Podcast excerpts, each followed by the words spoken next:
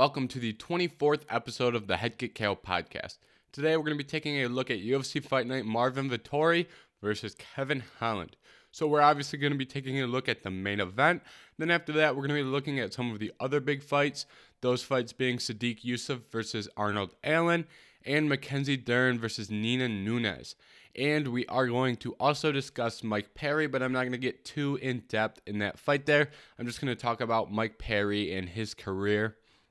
After that, there were some other interesting things that we need to talk about that happened last week. We had one championship. That card had Eddie Alvarez and Demetrious Johnson on it. So we're going to be taking a look at that. And I'm going to give some of my opinions on one as an organization overall.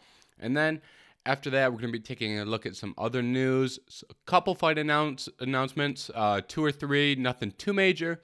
And then after that, I am going to talk about Aljamain Sterling's injury and how that is going to affect uh, his rematch with Petr Yan. So before we get started, go follow me on my other social media accounts. Uh, the big two are Twitter and TikTok. So Twitter, the ad is HeadkickKO Pod, and TikTok, it is just HeadkickKO Podcast. So go follow me on those. Uh, you can ask me questions, uh, DM me, do whatever you want. If you ask a question and it's a good enough question and I think it's something interesting to talk about, I'll talk about it on the podcast. If it's just something short, I'll answer it on Twitter. And I post a lot on both of those social medias. I do fight predictions on TikTok and I address some major news things on TikTok and on Twitter. I just have it's more of a casual discussion on Twitter. So if you want to be more interactive, those are some ways you can do it. Twitter and TikTok are the big ones for that. So, uh, Kevin Holland versus Marvin Vettori. Now, Marvin Vettori came in and implemented the game plan that Derek, the same game plan as Derek Brunson, and he had a very impressive performance. He was able to take Kevin Holland down, and he was able to control position very well. Um, I think he did better than Brunson did in the against Kevin Holland because in this fight, Marvin Vettori was able to take Kevin Holland down, and Holland was being more active on the bottom in terms of reversing positions and trying to stand up. So we saw some improvements from Kevin Holland in that category just based off activity alone. But despite that activity, Marvin Vettori was still able to control this fight on the ground. And that's something that a lot of people predicted coming into this. It looked like a very, I don't want to say a very similar matchup because Derek Brunson is such a great wrestler, but so is Marvin Vettori. So we saw Vettori come in and just, man, I don't want to say manhandle, but control Kevin Holland on the ground when when Kevin had this fight standing, he looked very good, especially in the first round. He was able to keep it at a distance. Uh, he was hitting leg kicks. He landed some good punches throughout the entirety of the fight. He fought fought through some adversity. He had it looked like his eye was completely closed after the uh, by the time the second round ended. So even though Vettori was very dominant, I think we saw improvements from Holland just based off his mindset and activity in there, which is something that is good to see because I think he saw some of the criticisms that people had in his behavior in the Derek Brunson fight, which was only three weeks ago, and he kind of changed those actions and did what he could to improve. Obviously, when it's only three weeks, there's not much that you can do in terms of improving skill set. You can only really improve attitude when you're fighting on three weeks' notice. So, um, I wasn't really expecting to see a big uptick in wrestling from Kevin, but you know, he did what he had. He did what he could do in such a short period. So I respect him for that. Now, what is next for Marvin Vettori after this impressive performance? He's calling for a title shot. I don't know if he's going to get that title shot. I really don't. He has already fought Adesanya. It was a long time ago, but Adesanya has been hesitant of rematches, which is something that we've seen. And if Izzy's going to give anyone a rematch, it's probably going to go to Robert Whitaker. If you look at the rankings, Rob has, since his loss to Izzy, Rob has beat Jared Cannonier and Darren Till, who are currently ranked who are currently ranked three and five. Um, Darren Till is probably going to move down to six. So we'll just say, for sake of argument, that Robert Whitaker has beat three and six. And on top of that, we had he is fighting Cal- Calvin Gastelum next week, who is currently ranked eighth. Meanwhile, um, in since Vettori's last loss, he has only beat two ranked opponents. Those opponents being Kevin Holland and Jack Hermansson. Now, no disrespect to Hermansson and Holland, but they're ranked seven and ten. So I think at this point we need for we need Vettori to get a win in the top five. I think before he can get that title shot.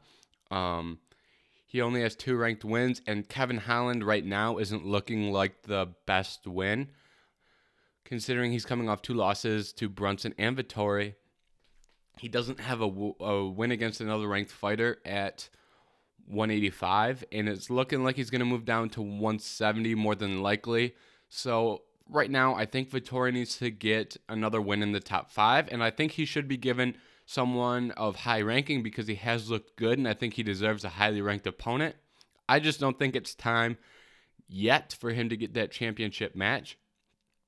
First, first and foremost, obviously, if Robert Whitaker wins, I'm pretty, I can pretty confidently say he'll get that fight, and I think most people will agree with me on that. And if if Robert Whitaker loses on on Saturday to Kelvin Gastelum, there will be a real argument that Vettori can get that title shot. There will be a far more far more of an argument then. But like I said, if Whitaker wins, it's going to be pretty much wrap it up. He's getting the title shot. Um, the fans the fans thought he deserved the title shot after he beat Cannonier. So adding on another win I mean, the UFC would be pretty hard pressed to make that matchup. But like I said, if Whitaker loses, Vettori's going to have a shot. I think it'll be an outside shot, but he may be able to squeak in there. Um, we can go more in depth about that next week. But if in the situation that Robert loses, obviously. But for right now, I think the best, the best um, match matchup for Vettori would be Cannonier or Paulo Costa. That's my personal opinion. Someone who's ranked highly. And, or you could go, if Robert Whitaker loses on Saturday, you could potentially go Whitaker versus Vettori. Um, there's a lot of different roads here. There's a lot of guys in this 185 pound division that aren't matched up, and there's some guys who are injured. You know, we haven't had an update on Cannonier's broken arm, and uh, in since it happened, really. Um, we haven't seen news on that. I've been keeping an eye out for that, and I haven't seen anything. Paulo Costa had to pull out with injury. Darren Till broke his collarbone. So the top of this division at 185 pounds is pretty beat up, and it, but at the same time, it's also opened. This isn't a situation where a bunch of guys are booked. And for Vettori, I would suggest not being too picky because if you can get Paulo, if you can get Cannonier, if you could get Whitaker in the situation that he loses, if you can get any of those guys, a win over them will propel you to the title shot.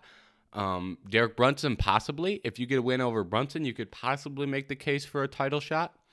It's all depending on what Izzy wants because he has a lot of say in that division. But I think a one more big win for Vettori could get him there, but I don't think he's there yet.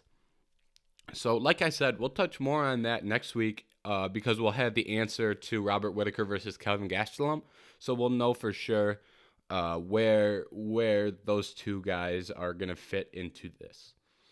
And then for Kevin Holland, Kevin Holland is still. I know he's lost his last two, but he's still incredibly talented, especially on the feet. He he had his wrestling exposed, but in both those fights we saw in the limited amount of time that it spent on the feet, he looked very good. It looked like he hurt Marvin at the end of the third round, I believe it was. He landed a big shot in the fifth round against Brunson. He almost finished him in the second, and I think he got he got a borderline knockdown. I don't know if it was technically ruled a knockdown, but Derek Brunson had both hands on the mat after he after Kevin Holland landed a hook on him. So we are we're seeing Kevin Holland land some good shots, and he's proven that he's a great striker, but he needs work on that wrestling. Now, part of the reason he's so deficient in the wrestling category, part of it is technique and skill, yes, but there's also a big part of it that is his size. I mean, he was he's not really cutting weight. He weighed in at 183 pounds. He's really a tweener between 170 and 185. And for Holland, it's tough for him because he's got this gimmick going where he'll fight anyone, anywhere. But to do that, you can't really cut weight. So Kevin Holland's in an interesting position where I think the size is a big factor, and by dealing with the size, he can close the gap on the techniques and skills quicker. So I think Holland needs to decide he either needs to commit to 185 and add muscle mass because he has the length of a 185 pounder, but right now he's undersized in terms of strength. But I think if he hits the weights and adds muscle mass, he could build out his frame and be a force at 185. Right now, he's a little skinny and he's not really cut much. I think he's he's he's smaller than Adesanya right now, and Adesanya is one of the smaller 185 pounders. So he's probably significantly smaller than Izzy too, because Izzy is taller, I think, but Izzy has a bit more muscle on him than Kevin Holland. So Kevin Holland needs needs, needs to go one or two roads. He can add weight and in muscle, or he can cut down to 170. Both are going to be interesting experiments because those are both big commitments, but I think he needs to make one of them.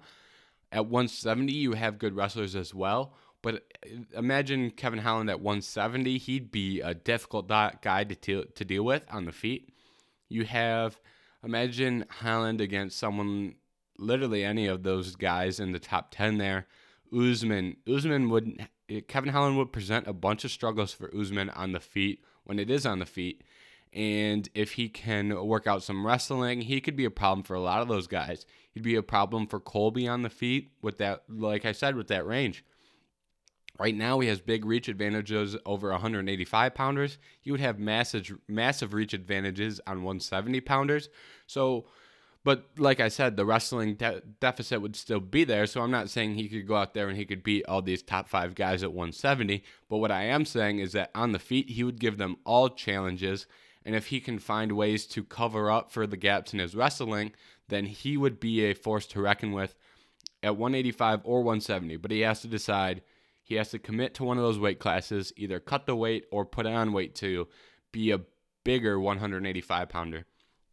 Kevin Holland is never going to have to get to the point at 185 where he's big like Paulo Costa and has to cut from 215 to, you know, 185. Excuse me. But he does have to get to a point where he's cutting at least a little bit of weight. Right now he's 183, he weighed in at. If he can get to 190, 195, it's he's not really cutting that much weight and his frame would be built out a lot more. So that's just something for Kevin that he's going to have to decide on. And when he does decide, I'm sure we'll hear about it. And we will be seeing Kevin Holland sooner rather than later. And then in the co-main, we had Arnold Allen versus Sodiq Yusuff. Now, I was surprised they made this matchup because these are two of the top 145 pound prospects in the UFC. So we are putting two prospects against each other, and Arnold Allen comes out on top and it was a very impressive performance by Arnold. Both guys looked good. I think both guys proved why they're top prospects, but Arnold Allen proved that he came in with a better game plan and performed better. Even though even though Yusuff looked good, Arnold Allen did look a little bit better. And I think these guys are going to be mainstays in the top 15 for that 145 pound division, and they could both climb up to be top 10 guys. Allen is a top 10 guy and is probably going to get a big opportunity here soon. So we're going to have to wait and see for that. But I think we're going to be seeing these guys in the 145 pound division for a long time. They're both relatively young. And for for Arnold Allen,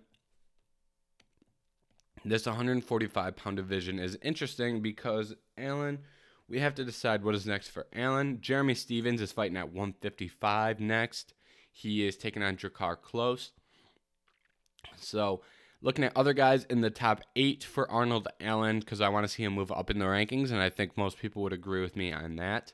So, you have Josh Emmett would be an interesting matchup, and Calvin Kattar is the matchup that many people have been calling for, which I think is the right matchup. I think Calvin Kattar versus Arnold Allen is the best possible matchup for both of those guys.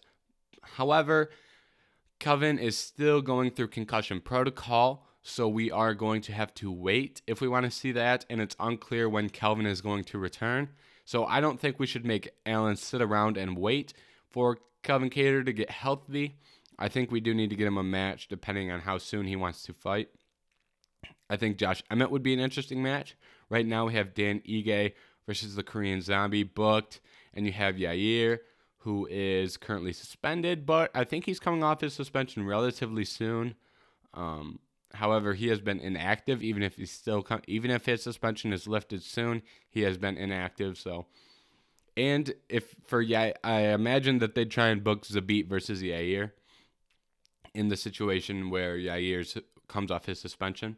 So there is not really a lot of options for Arnold Allen right now. I think that Josh Emmett is the direction they should look towards, um, assuming that Kelvin is needs a long period of time to recover, which I think he will because he fought in January against Max Holloway and is still going through concussion protocols. So no rush on Kelvin. So let's look for Arnold Allen versus Josh Emmett, in my opinion. And for Sodiq Yusuff, I think he I think there's a lot of good prospects at 145 right now, and I think we could match up Sodiq with another one of those guys, one of those guys who is knocking on the door at 145. I would have loved to see Sodiq versus Giga Chikadze, but Giga is fighting Cub Swanson. Gavin Tucker, who is another big prospect, just fought um, Dan Ige. You have Ilia Topuria, who's a big prospect, but he's fighting Ryan Hall. So there, a lot of these guys are booked up. There are still some guys though, and I'd like to see Yusuff versus another, another one of. There's so many guys right now at 145 who deserve to get a ranked opponent, and I think you should give Sodiq to one of those guys. So that's just my opinion on that, and really, as long as it's someone who's outside of the top 15 who is deserving of a ranked opponent, I think that's the best direction for Sodiq. And then the last big fight, an important fight that we had, I don't want to say important, but the last uh, newsworthy fight was Mackenzie Dern versus Nina Nunes. Now, Mackenzie Dern is constantly improving. She got a big opportunity here against Nina Nunes, who is the fifth ranked fighter at 115, and she looked impressive. The knock on Mackenzie Dern has always been the stand up because she is obviously a big time BJJ black belt, highly respected on the ground. So people always look at the striking as the area of concern. Now, Nina is a incredible striker. She has very diverse strikes and Mackenzie Dern was able to close the distance and pressure Nina back, which really took away a lot of the striking that Nina has. She didn't let her get in open space to be creative and she put a lot of pressure on her and she threw some big shots which forced um, forced Nina to get on the back of the cage and eventually allowed Mackenzie to get a takedown and then once she got to takedown it was pretty much over she is the thing that I like about Mackenzie's Dern grappling is she never rushes anything she always takes it slow. She never she never risks um, position. Uh, I shouldn't say she never risks position she she advances submissions in a way that makes it hard to change positions um, on, for the opponent. She's always very conservative on in that ground, but still advances those submissions forward. When she's chasing that submission on Nina, that armbar that she eventually got, there was never a time where you were like, oh, um, Nina is going to escape here. She always looked under control and slowly works her way into the submission and eventually finishes it. And I think that is so impressive the way that she can methodically and just pick you apart on the ground. It's nothing that she's doing that is, you know, it's not like, um, it's not a Khabib type of grappling where he's so much stronger and so much, so much more dominant. It's slow and it's, it's so technically strong that it's really tough to deal with in its own right. And Mackenzie Dern, I'd like to see her in there with. I don't want to see her advance too far here in this 115 pound division. I know she just got a win over the number five ranked uh, woman in that division, but I'd still like to see her kind of take it slow and develop rather than get pushed right in that title picture. I think what this fight did prove is that Mackenzie Dern has title potential. I don't know if she has the title skills right now. I think the stand up still needs a little bit of work before she gets in there with an elite, uh, you know, uh, one of those top three, four girls in that division. Because once you get in the top half of this division, you have, and we do have the strawweight title fight in two weeks here. But if you're looking at someone like Zhang Weili, Joanna Jędrzejczyk, Rose Namajunas, these are all very good striker, strikers who are technically sound. Well, Dern is lacking a little bit in the technicality. She looks more like a brawler at this point, throwing, she kind of threw some wild shots, uh, very tough on the feet. And I, but she is making improvements. The the striking is not as big of an issue as it was two years ago. She's made leaps and bounds in the striking department. That's why I say we don't throw her in there right now with one of those top uh, top three, I'd say, with in between Zhang, Rose, and Joanna, because they're so technically strong striking.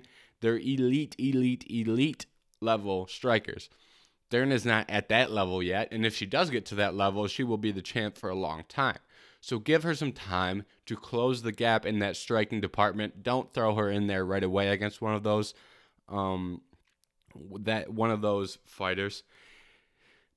So who should she fight? Right now she beat number 5 Nina Nunes. I think an interesting matchup would be Tatiana Suarez. She's an elite wrestler when Dern is an elite BJJ artist. So we would have a little bit of a throwback BJJ versus wrestling. But a lot of times those fights end up taking place on the feet. So it, that would be very interesting to see. And um, but that's that's the main fight I think I'd like to see is Tatiana versus Tatiana versus Mackenzie Dern. That'd be interesting. And Tatiana, we don't really know when she's returning. We've heard rumors that she wants to return. So if she is returning soon, I think Dern is the right fight. Outside, assuming Suarez isn't returning quite yet, you can go several different directions. Right now, I'd like to see Carla Esparza versus Mackenzie Dern. I think that would be a fun fight. Now, the question is she, Carla, is currently booked against Yan Xiaonan versus in, let's see, that is, that's on the Cody Garbrandt versus Rob Font card. I believe that is May 22nd um, sometime in May. So they are fighting relatively soon. You could look at Marina Rodriguez, I think would be a really good matchup. So someone of that tier, not the that that second tier, right? Not the top 3. I think the top 3 in that division are so strong between like I said before, Weili, Rose, Joanna. I think we should give her someone just outside that tier. Um, like a like a Yan Yan Xiaonan, Carla, Marina Rodriguez. I think that group, someone out of that group, would be the best for Mackenzie Dern because it gives her time to work on her striking more, and it gives her some time to um, grow uh, as a striker and as an MMA artist. Because right now she is looking very good, but if we can get that striking up just a little bit more and keep growing there, she is going to be a problem, an absolute problem. You can see the potential, so give her time to let that potential grow rather than just shove her in there against someone in the top three, as I've seen some people say.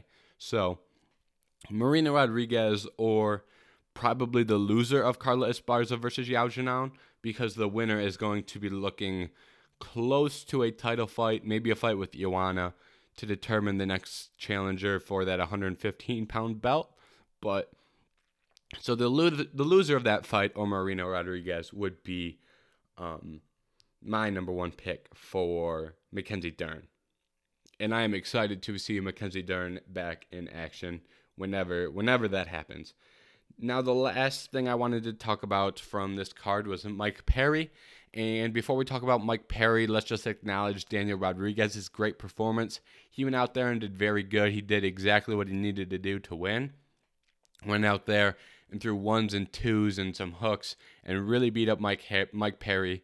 And he did enough grappling to uh, negate Mike Perry's wrestling. So very very good performance by Daniel Rodriguez. I'm excited to see what he can do. But I want to talk about Mike Perry because this performance from Mike Perry was pretty interesting. He didn't show much head movement, and I'm not sitting here trying to bash Mike Perry, but I think Mike Perry would agree with all the things I'm saying because after the fight, he had an Instagram post and he said something along the lines of, "This isn't, this isn't a direct quote. This is um, my recollection. Recollection. He pretty much said something along the lines of, "I used to be great, and I'm not just there anymore. I'm just not there anymore." Which, if we pull up Mike Perry's record, you would be able to see that he started off very strong in the UFC. Got that fight against Cowboy that he earned. Had some good performances against Luque, Vicente Luque, and then, you know, he just hasn't continued at that same level. I mean, he started off as a bright prospect, and then he eventually loses.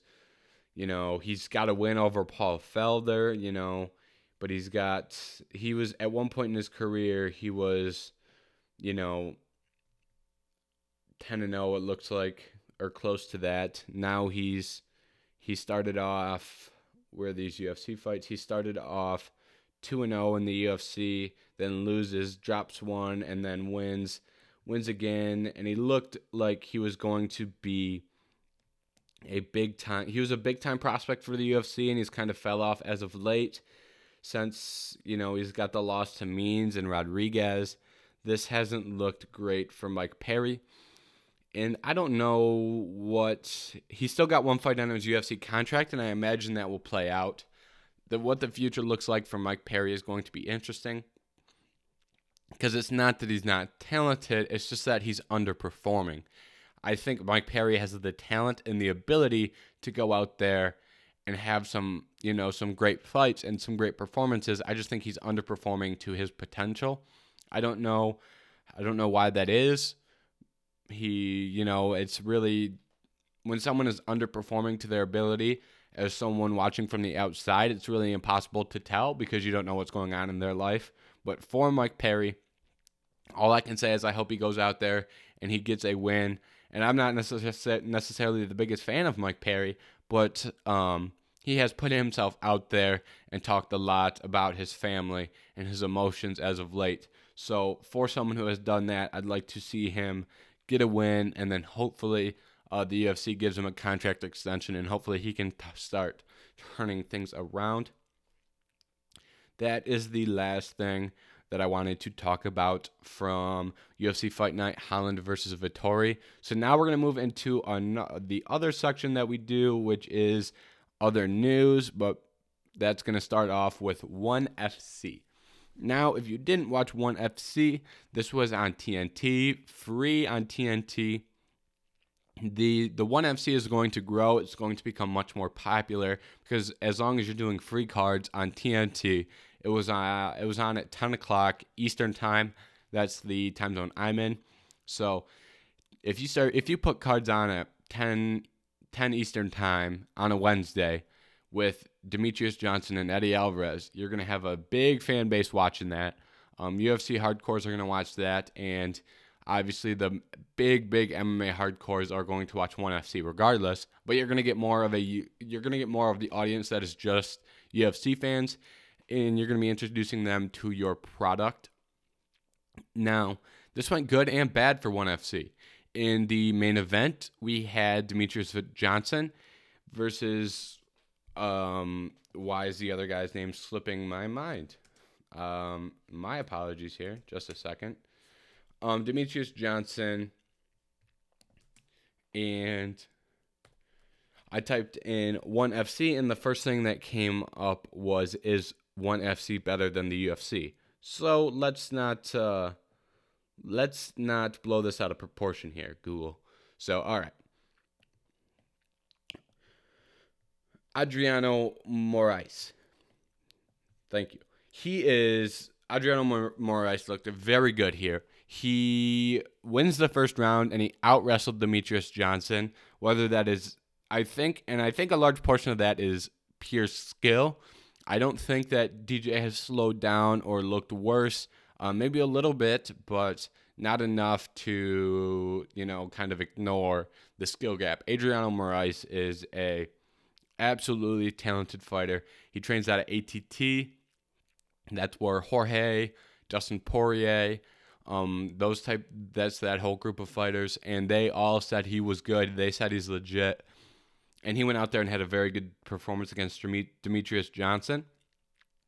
Now, the ending of this fight, if you didn't see, it was a knee to a grounded opponent, and that is legal in ONE FC. And I think that brings a big question here of if that should be legal.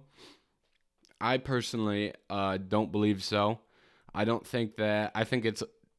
It sounds weird saying it's dangerous because we have people fighting in a cage. So yes, it's dangerous. But I think the majority of the time that you see someone land a knee to a grounded opponent, you see the opponent get knocked out. So I think that just goes to show how dangerous those are. They're a reason that they're illegal in the UFC. And I think it should stay that way. But for ONE FC, I'm not the biggest fan of them, but they are going to stay. And I will keep watching ONE FC. So I'm not trying to make it seem like it's that major of an issue, but it's just a small thing there. And then we had Eddie Alvarez, who got DQ'd uh, um, against one of the best ONE FC lightweights. This was this was a crap call. If you didn't watch it, Eddie out there's a whole lot went into this. I posted my initial reactions on TikTok. Sorry for another plug to the TikTok, but if you go to my TikTok, there is a my initial reaction. I made a video directly after it happened, posted that on TikTok, and then I posted the video of Eddie Alvarez's DQ. So if you haven't seen the DQ video, go to my TikTok. It's the most recent TikTok I've posted, so you will get my initial reactions to the DQ followed by the DQ itself, if you don't know what I'm referring to.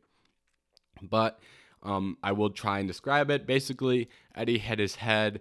He was using his head to control his opponent, and he couldn't see where the strikes were landing. And he's throwing strikes, and they're landing to the back of the head. The ref, you can't really hear the ref warn Eddie until he stops the until he separates them and then when that happens, uh, the other his opponent does not get up, and that ends the fight. And Eddie Alvarez is DQ'd. The big thing here is that these strikes were not intentional. These weren't intentional blows to the back of the head. They were incidental, and Eddie was not warned. He didn't know that he was doing this. So, in my eyes, it should have been. You could make the case that it should have been a TKO for Eddie, but you could have also made the case it should have been a no contest. I think no contest is the best route because I don't like giving someone a TKO after strikes that are borderline illegal. It's just it looked like they were landing to the back of the head. So for the sake of the defensive guy in that position, give it a no contest. And but in no situation we could sit here and debate no contest TKO for Eddie either day any day of the week, but regardless, it's not deserving of a disqualification loss. And that's that's you know I think that's about as simple as as simple as I can say it is that he didn't deserve to get DQ'd. In no in no world was that worthy of a DQ. So that was absolutely ridiculous. And I it was in like the first minute of the fight. And Eddie was looking good. He came out, got a takedown, was controlling on the ground, landing ground and pound until that happened. So I'm excited to see Eddie back in soon. Hopefully, they give him another guy who's ranked really highly at ONE FC, and hopefully, Eddie can go out there and perform because Eddie has been a mainstay in the MMA world, whether that's his fights over in Bellator, his the wars he's had in the UFC, or what he's doing now in ONE. So, hopefully, Eddie gets an opportunity sooner rather than later. And ONE FC, I'm just going to say a couple blanket statements about ONE FC. Like I said earlier, I'm going to repeat this. If ONE FC keeps putting on free cards on, TN, on TNT on Wednesday nights, I'll keep watching them. I guess the night of the week doesn't really matter. Just don't put it on at the same time as UFC and I'll watch. So, any night of the week, as long as it's free and not on the same time as UFC, I'll be watching ONE FC. The ONE FC is very they have very talented fighters. Sergio Moraes is a great fighter. John Lineker over there. They have uh, DJ, Eddie Alvarez. They have a lot of very talented fighters. They have some great prospects. Reug Reug was on that card and got a very dominant win. If you don't know who Reug Reug is, He was a sensation over in Africa off of a they have like a traditional martial art in Africa which is done by varying tribes. I'm not an expert on that or exactly what that is, but he was the best at that, a very traditional old school mixed martial art, and he is bringing his game to the world of MMA, and he is 3 and 0 he's an athletic specimen and he has looked he looked very good in his most recent performance. So keep an eye out for Reug Reug. He has a similar similar i don't want to say similar origin, story to francis Ngannou, but a lot of people are comparing comparing him to francis just because you know grew, grew up in africa. Very different but i've seen the comparison probably not a great comparison but that is something that is out there and that may be something that you hear again. So keep an eye out for Reug Reug. But like I said, ONE FC has some very talented fighters, and it. ONE FC is very fun to watch. You have you have if you've never watched one ONE FC, you have MMA bouts, you have kickboxing bouts, you have Muay Thai bouts, all on the same card. So that is something that is very interesting and fun to watch, and it kind of breaks it changes the pacing a little bit of uh, the fights you're watching. You know you see, you saw, you saw great wrestling in uh, the DJ and Sergio, and Sergio Moraes match, and then the next fight's a Muay Thai fight, which with two top Muay Thai guys. Uh, Rod Rodtang is a great Muay Thai artist, and he won that fight. So there's a you're mixing you're mixing several. It's it's interesting because you're mixing martial arts in terms of what you're watching. You're not doing them at the same time, obviously, but you're mixing it for the viewing experience with that, which I think is something very interesting. I don't suggest any other organization to do it other than one because they already have it in place. And the big thing, the only problem with that that I see for one is they have sometimes they're in a ring, sometimes they're in a cage. Muay Thai is better in a ring, MMA is better in a cage. So you have to kind of give and take here, and that pre- presents some issues for that. And I've seen some people say that the UFC should try this, but that would be ridiculous. The UFC cannot implement this because it's it would not work. And the main reason it wouldn't work is because you would have guys, you know, they'd be in MMA, they'd be in the Muay Thai section, they'd be in the kickboxing section, and it would get crazy. For example, those guys who talk about um so you would have say Khabib you would have Conor challenging challenging Khabib to a Muay Thai match or a kickboxing match. You would have, you know, these guys who make comments about uh, wrestling, like Masvidal versus Usman. Masvidal always talks about how Usman, you know, is a it's the same things you see with strikers criticizing wrestlers. You would see those same strikers who crit- criticize wrestlers. You would see them calling out those wrestlers to Muay Thai matches and kickboxing matches, and it would just get silly. Um, and then they would try to reflect those things in the MMA rankings, and it would just be a whole situation that would be wild.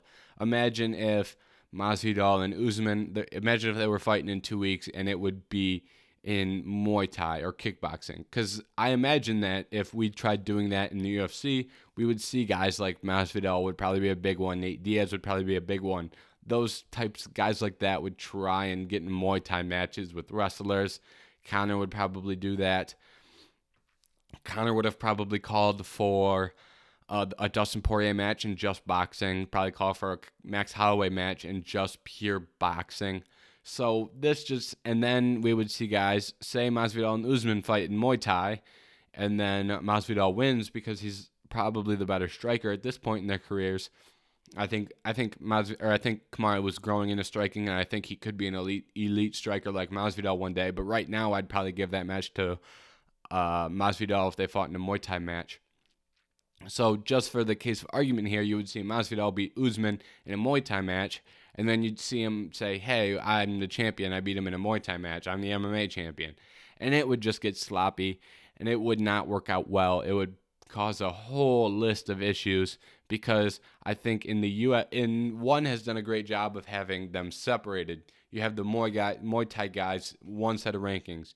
You have kickboxing one set, MMA one set and these guys aren't really interchanging all too much. And I think in the UFC, that's where the issues would come in, and guys trying to dip their toe in all of those uh, different combat sports rather than just focusing on the MMA.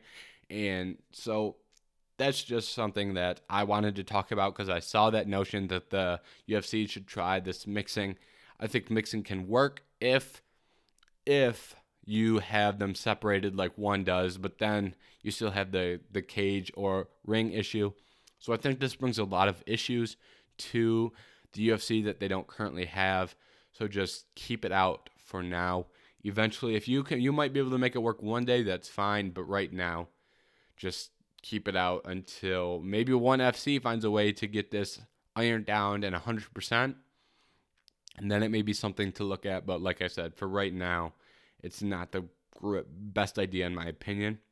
And the other two things that I want to bring up here for ONE FC that I didn't see people talking about is the hydration testing and the performance enhancing drug policies. These are two things that I think are holding one back from being a um almost I don't want to say legitimate legitimate organization, but um viewed as a legitimate organization by um, the American fan base because America is so anti PED in comparison to other places of the world.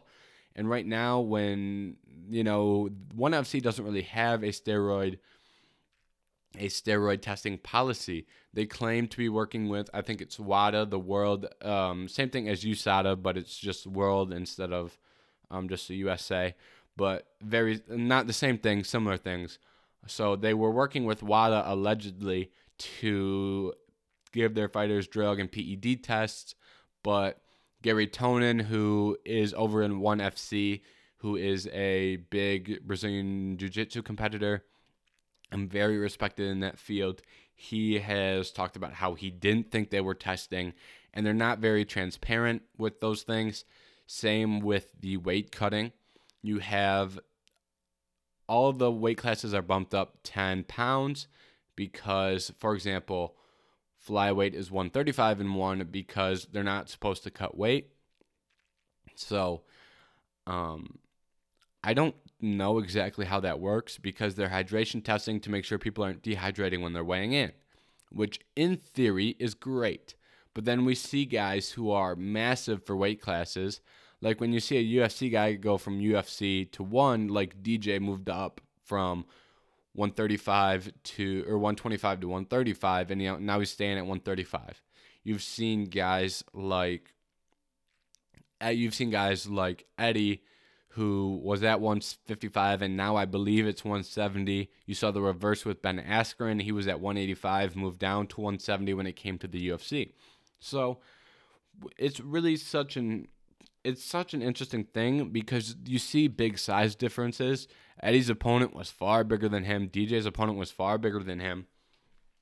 And I think I think those guys are like Moraes has made 125 before, but how much is he cutting to get to 135? You know, hydration tests aren't the most complex thing to um, skew. I have taken hydration tests in the past for wrestling, um, and you know, there if you wanted to, it's relatively simple on how you cheat those. I mean, they're they're from the experience of that I've seen with those is it's nothing that is too too crazy, and one hasn't really proven to be a rep, reputable um, organization as they like i just said about the drug testing they've been very uh, non-transparent with these things uh, which i think are, raises issues to the american fan base that maybe other places of the world are willing to overlook but a lot of american fans and uk fans really look down on those ideas of peds and this whole weight cutting thing which in theory if ONE FC has this weight cutting system that works that's great but the problem is, is I'm not sure if it's working. And a lot of people I've seen, I saw many people questioning the legitimacy of their hydration testing policies.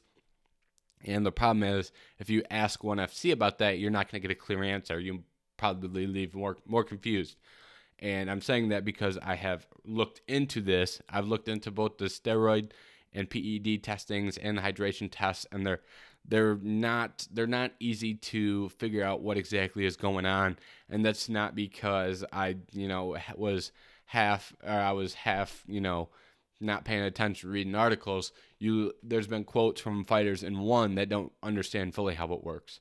So I think this is something that if one FC is very reputable in terms of skill. They have a lot of talented guys and if they can flush out some of these other things, 1FC is going to be looking very good.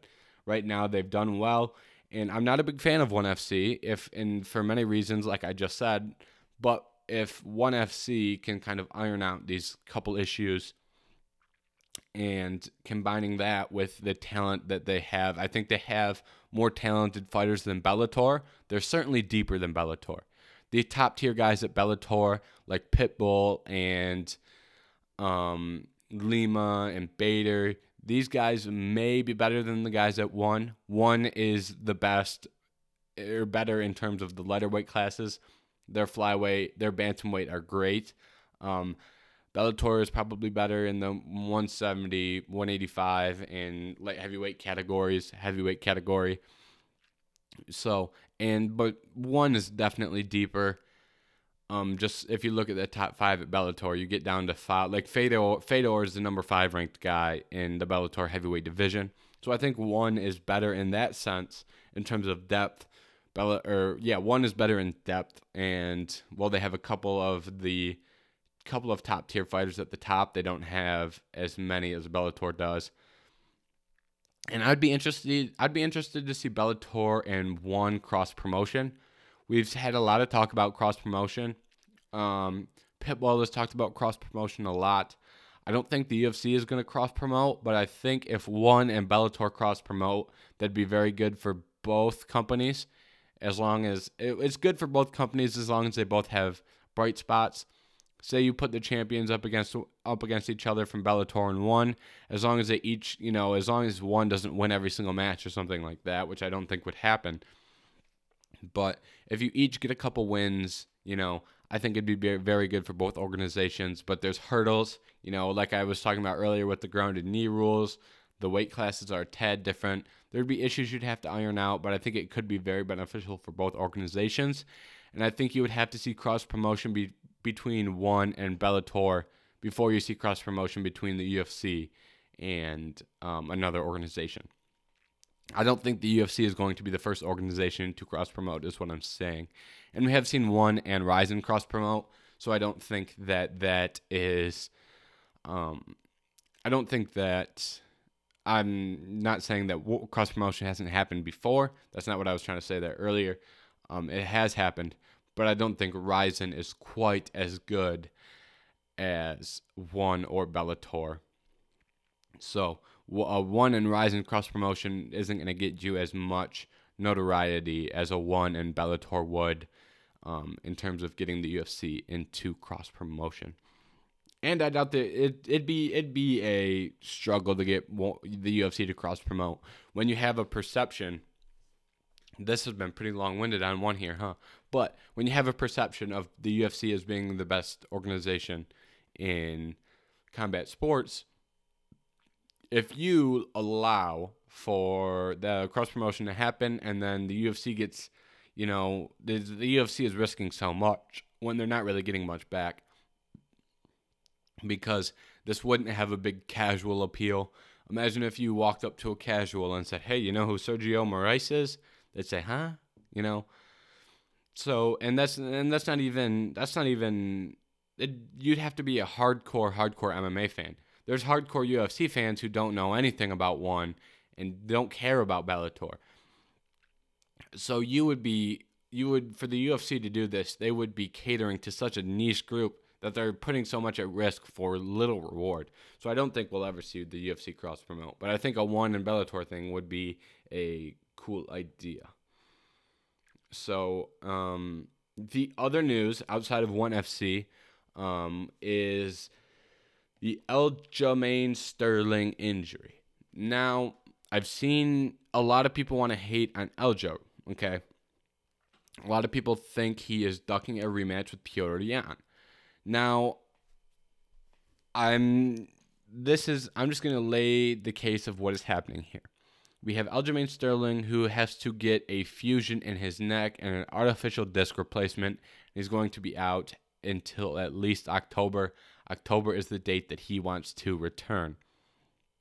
So, um, and a lot of he's not getting the surgery to run from Yan. His next fight is going to be against Piotr Yan, regardless.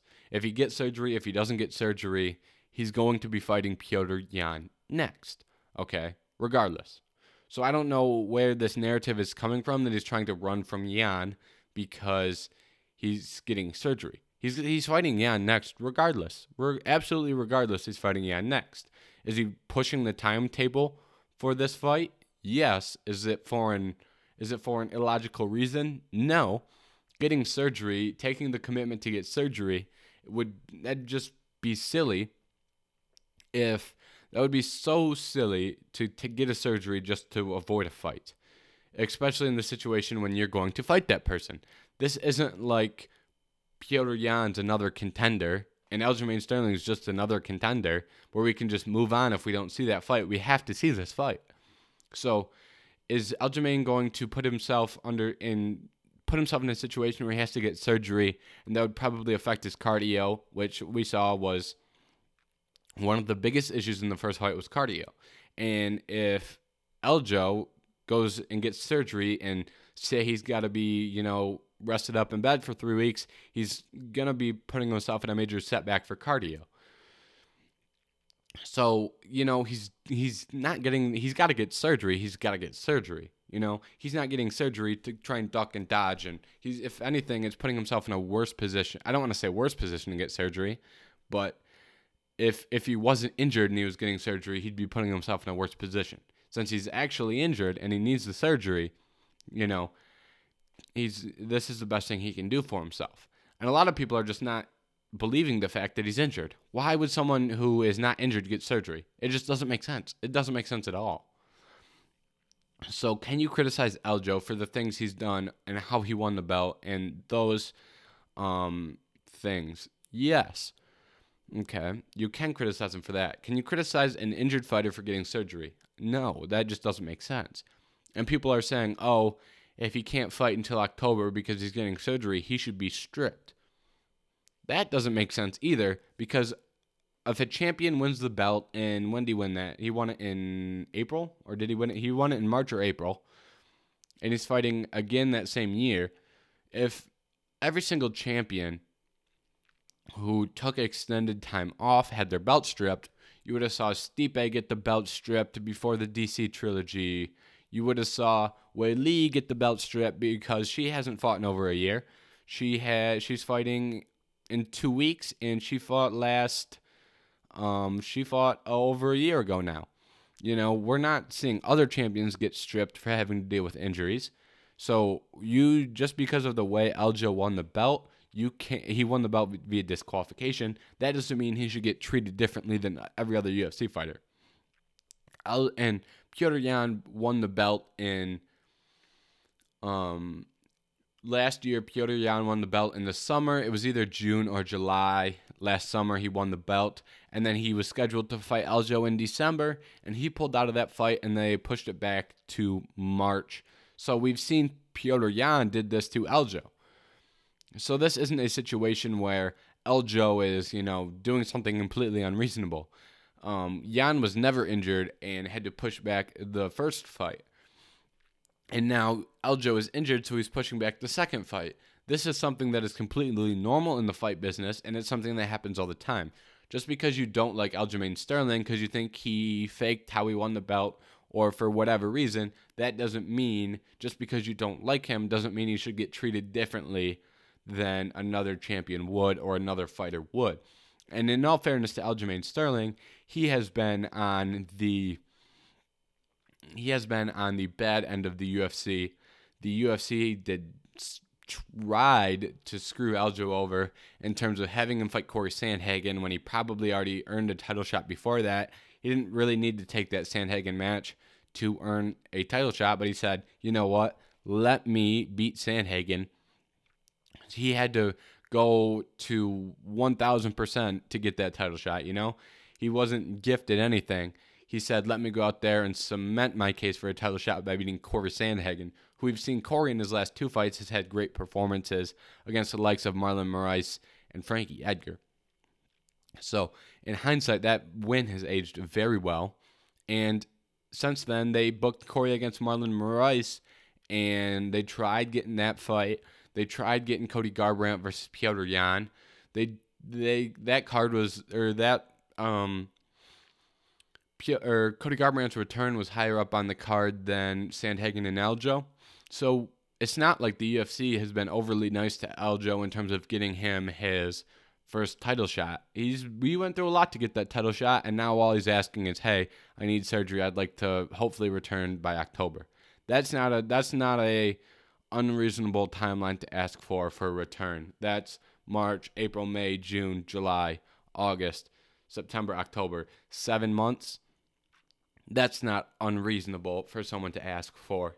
And unfortunately, the division is going to be pushed back a little bit because you have Sandhagen and you have Dillashaw fighting and you have Font versus Garbrandt. So, and this is this is a product of the 135 pound division being so good. If this division wasn't so good, it wouldn't be as big of an issue. But when you have Yan, who is an uncrowned champion in many, many people's eyes, the return of Dillashaw, you have Corey Sandhagen, who's put on spectacular performances.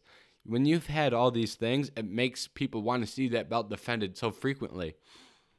And at this point, it's just not realistic. And that is something that people are going to have to work through. And kind of, you know, like I said, you can't really blame Aljamain Sterling for, you know, needing a, a surgery, and, a relatively serious one at that. And then the the last piece of news, the last two pieces of news we have today are fight announcements. The last, the two fight announcements being Neil Magny versus Jeff Neal was booked for May 8th, and Tai Tuivasa versus Greg Hardy was booked for July 10th. July 10th is Conor versus Poirier, so that's another fight on that card. These are two fights where I think these are the best fights that the UFC could book at this time for these fighters. Neil versus uh, Neal versus Magny is really good. They're both coming off a loss to guys who are ranked directly next to each other in the rankings, I believe, um, in Thompson and um, uh, Thompson and Chiesa. So they're two guys who are in the same range, in the same situation. Get them in there against each other. Great matchmaking. Tai Tuivasa, Greg Hardy, two guys who heavyweights, throw big hands, boxing fundamental. I don't want to say fundamentals, but majority boxing from a striking aspect. And both in similar positions of their career where they've had some ups, had some downs. So Tai Tuivasa, Greg Hardy, absolutely great matchmaking. So I didn't want to end today's episode without announcing those fights to you if you are listening, if you haven't seen those, and kind of give the matchmakers credits for the matches they've been making because the UFC matchmaking has been on fire. We talked about it last week. We had like five or six announcements last week that were all great, great announcements. So great matchmaking for the UFC. Had to say that. And once again, make sure to follow the Twitter at HeadkickKO Pod and the TikTok at HeadkickKO Podcast. Send questions my way. Tag me in things you want me to see. Um, I'll see it. I'll talk to you. We'll be interactive. And if you ask, if you have a question that you want me to talk about on the podcast, I'll talk about it on the podcast. It's a little way for you guys to be a part of the podcast. So either of those things, you know, go follow on those social medias. And thank you for watching this episode of the Head Kick KO podcast.